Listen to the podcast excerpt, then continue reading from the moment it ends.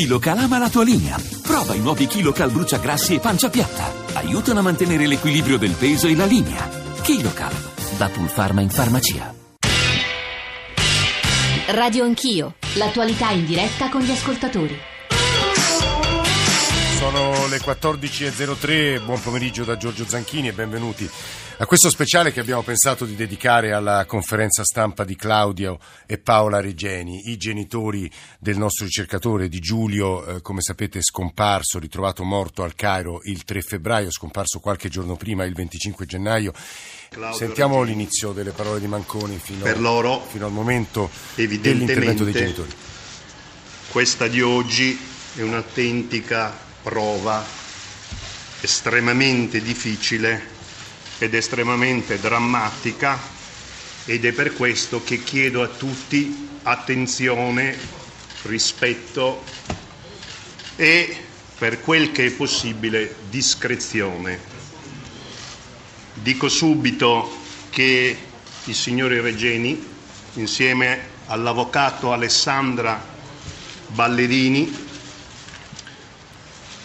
risponderanno anche alle vostre domande, ma risponderanno dentro questa conferenza stampa, in questo spazio, voluto appunto per evitare loro di doversi sottoporre a interviste individuali e quindi a quello che in genere accade dopo una conferenza stampa particolarmente importante e sentita come quella di oggi. Dunque diamo subito inizio con poche parole. Il 16 marzo scorso i genitori di Giulio Regeni parteciparono a un incontro con la Commissione per la tutela dei diritti umani del Senato, che è la stessa che ha promosso la conferenza stampa di oggi. E in quella sede i genitori e l'avvocato Alessandra Ballerini in qualche misura fecero una drammatica previsione la fecero quasi per esorcizzarla, tanto essa appareva grottesca, dissero cioè che temevano che l'esito di questa vicenda potesse vedere a un certo punto dell'iter il fatto che si trovassero dei colpevoli qualsiasi qualcuno al quale attribuire la morte di Giulio. Andarono oltre in quell'incontro, dissero, e evidentemente la loro era un'ipotesi appunto attraversata da una vena paradossale, è possibile che magari il martirio di Giulio Regeni venga attribuito a poliziotti o a ex poliziotti.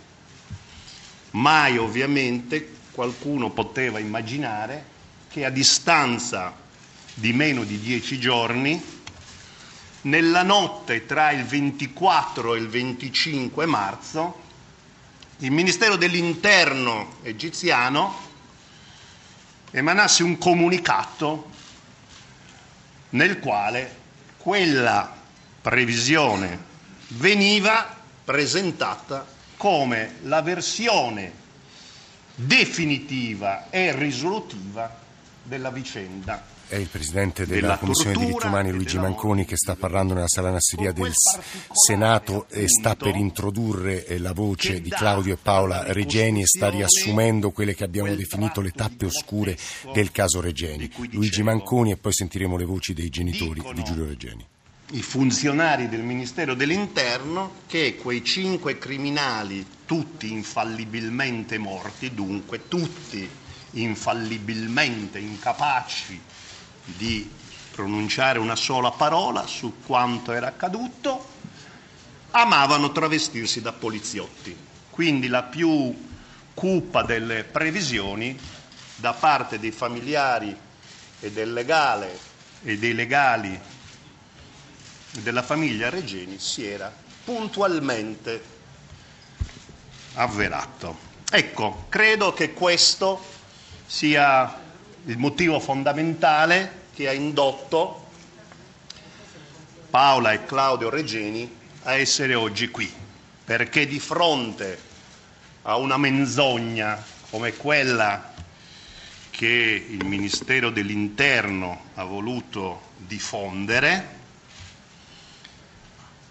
con anche qualche tratto di oscenità che in quella stessa versione era contenuto,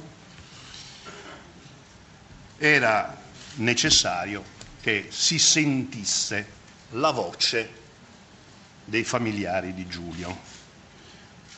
Una voce che finora è stata quanto mai discreta, appartata, riservata perché appunto chiusa su un dolore che come ha detto Paola in quell'incontro è necessario rinnovare, perché rinnovare quel dolore, cioè renderlo pubblico, partecipare a iniziative come queste, significa impegnarsi perché la verità su Giulio non venga consegnata all'oblio.